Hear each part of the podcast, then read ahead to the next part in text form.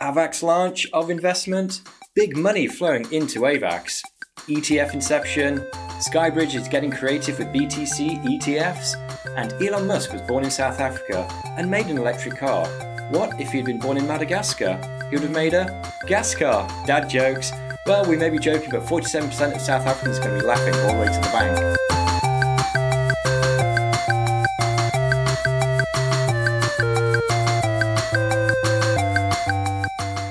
Welcome to BPTV's News with Block, a daily look into the crypto news, market analysis, and what is white hot and what is quite not, and all of the other wild whispers currently shaping the crazy world of crypto.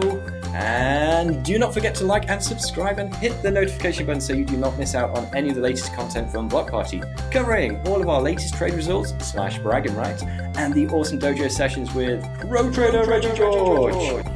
Remember, this is for educational and fun purposes only, and not, I repeat, not financial advice. If you're on board with that, then enough noise and let's roll out. So let's talk about AVAX. Avalanche, more commonly known as its ticker ID, AVAX, is now one year old and it celebrated its birthday in style, surging in price following the news that blockchain had received 230 million in venture capital from investors, Three Arrows Capital and Polychain, in its latest funding round. The money will be used to grow the ecosystem, DeFi applications, and support projects already on the platform, including Tether, SushiSwap, Chainlink, Circle, and The Graph. Hitting an all time high of $68.34 just this morning at time of recording, AVAX has retreated somewhat, but the confidence shown by venture capitalists will likely continue to be followed by retail investors providing further upside for this young and extremely mature project. But I think over to Block and let's have a look at the analysis on AVAX. Hello! Big investment coming into AVAX from companies doing heavy due diligence and speculations on longer term prices. Incredible fundamentals in the project to back it up. Currently at an all time high, so retracement would be expected now, coupled with the TD9 on the daily almost in play as well. Buying the big bag at the top is never a smart idea, so stagger the buys to around about $40.88, then $32.25, and the proposed bottom, which I think would be around about $9.40. For targets and where it's going, then it's worth aiming big, and also expect a little bit of a long hold here up to $105 and then a stretch target to about $160 region. Play it well, and you could be looking at around about 300% gains. Back over to you. Over to, or should I say over down, with South Africa continuing with polls, this time sourced, market research conducted by KLA found that 47% of South African adults own cryptocurrency of some form. That is huge. The detailed research shows that the average holding is around about 70 bucks, and the reason for holding is a desire, you guessed it, for short-term gain.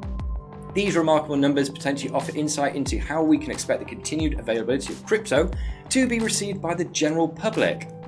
For example, in the UK, PayPal's crypto integration goes live today. Should we expect to see high percentage of the population invest into crypto for short-term gain? Do they get that short-term gain with the increased volume spike and how do the investors respond to price falls or setbacks? Sorry. Not sorry, actually, another yes, another, but we'll keep it brief ETF SEC story, as Skybridge Capital has joined the long list of firms applying to the SEC for a crypto based ETF. The kicker here is that their fund will focus on investing in shares of crypto industry companies instead of investing directly into crypto itself. Crypto inception. Ooh. The SEC, meanwhile, has turned its regulatory focus into stablecoins. The report is from Bloomberg, who have formed for stirring up trouble for Tether recently, incorrectly claiming that they were being investigated by the SEC about a million years ago the claims this time are that the international regulators deem stablecoins a threat to financial stability and that we are likely to see a general regulatory framework in the coming weeks. Knowing Gary Gensler, this is not going to be very positive, but we'll see what happens and don't go selling all your assets just yet. There will be a day when we're not talking about the SEC, ETFs, and El Salvador. But this one, again, it wouldn't be in news with Block unless it was worth paying attention to. So, lastly, the introduction of BTC as legal tender in El Salvador has been turbulent to say the least.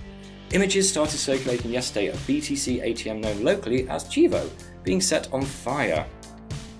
This fury at BTC being reported is certainly true, but the protests are actually aimed in general at the policies of President Bukele. with Bitcoin adoption just being the most visible and mainstream newsworthy, ones that the tabloids love to get on top of. The policy to an outsider seems relatively innocuous in that it is now legal for businesses and individuals to transact in Bitcoin, with no mandate that Bitcoin or other digital currencies have to be used. The reporting here, as usual, is muddled and confusing. There seems to be local news stories indicating that the protests are actually due to President Bukele changing the constitution to allow him to run and re-elect for president, with no mention of Bitcoin. Whilst the BBC yesterday reported without citing any sources that Bukele, despite the protests, enjoys support of the 85.7% of the population. Right now, let's see what all of this news is doing to Bitcoin. So over to Blockhead to have a look at the BTC analysis. Oh, why, thank you. We are looking like we are in a bit of a downward consolidating channel right now. The 48,300 to 48,400 is proving to be very strong resistance. The bull flag, I would not say is confirmed yet. It is definitely, though, a downward channel. We need some strong bullish volume right now to break out of this channel and specifically that mentioned resistance. With the PayPal UK official announcement today, that could be key. If we do break out, then I am under no illusion that this will go to 50k and probably be a bit of a bull trap around about 51k, so watch out there, although it is hugely dependent on what news drops between now and then. The general targets are if we break out of this channel upwards, then our target would be 49,300 with a stretch to around about 50,800. Just get out just before that 51k just in case. For your short term, of course, if you're long term, then hodl till you die. A breakdown of the 47.3k resistance, then a conservative target of 46k would be on the cards. Back to you. Obrigado. That's thank you in Portuguese if you don't know. Well, we love talking and teaching crypto, so hit the like and subscribe buttons and whack that notification bell so you can catch all of the latest tutorial strategies and potential moonshots hot off the press. We have a bunch of other services from trading channels, automated trading bots, the best performing on 3Commas, may I add. The Wild West Dex channel covering ultra low caps, airdrops, staking ops, new tokens, ICOs, IDOs, I don't quite know, but I'm gonna buy them all one-on-one sessions with pro trader Reggie George to whip your portfolio into shape, and finally the elite, the powerhouse, the one, the only, the pro trading indicators from Block Party, all included in the premium package because we're nice like that. So check it out at www.blockpartytrading.com and of course find us on your usual social hunts including Facebook, Instagram and Twitter and if you dig deep enough you'll find us on Reddit as well.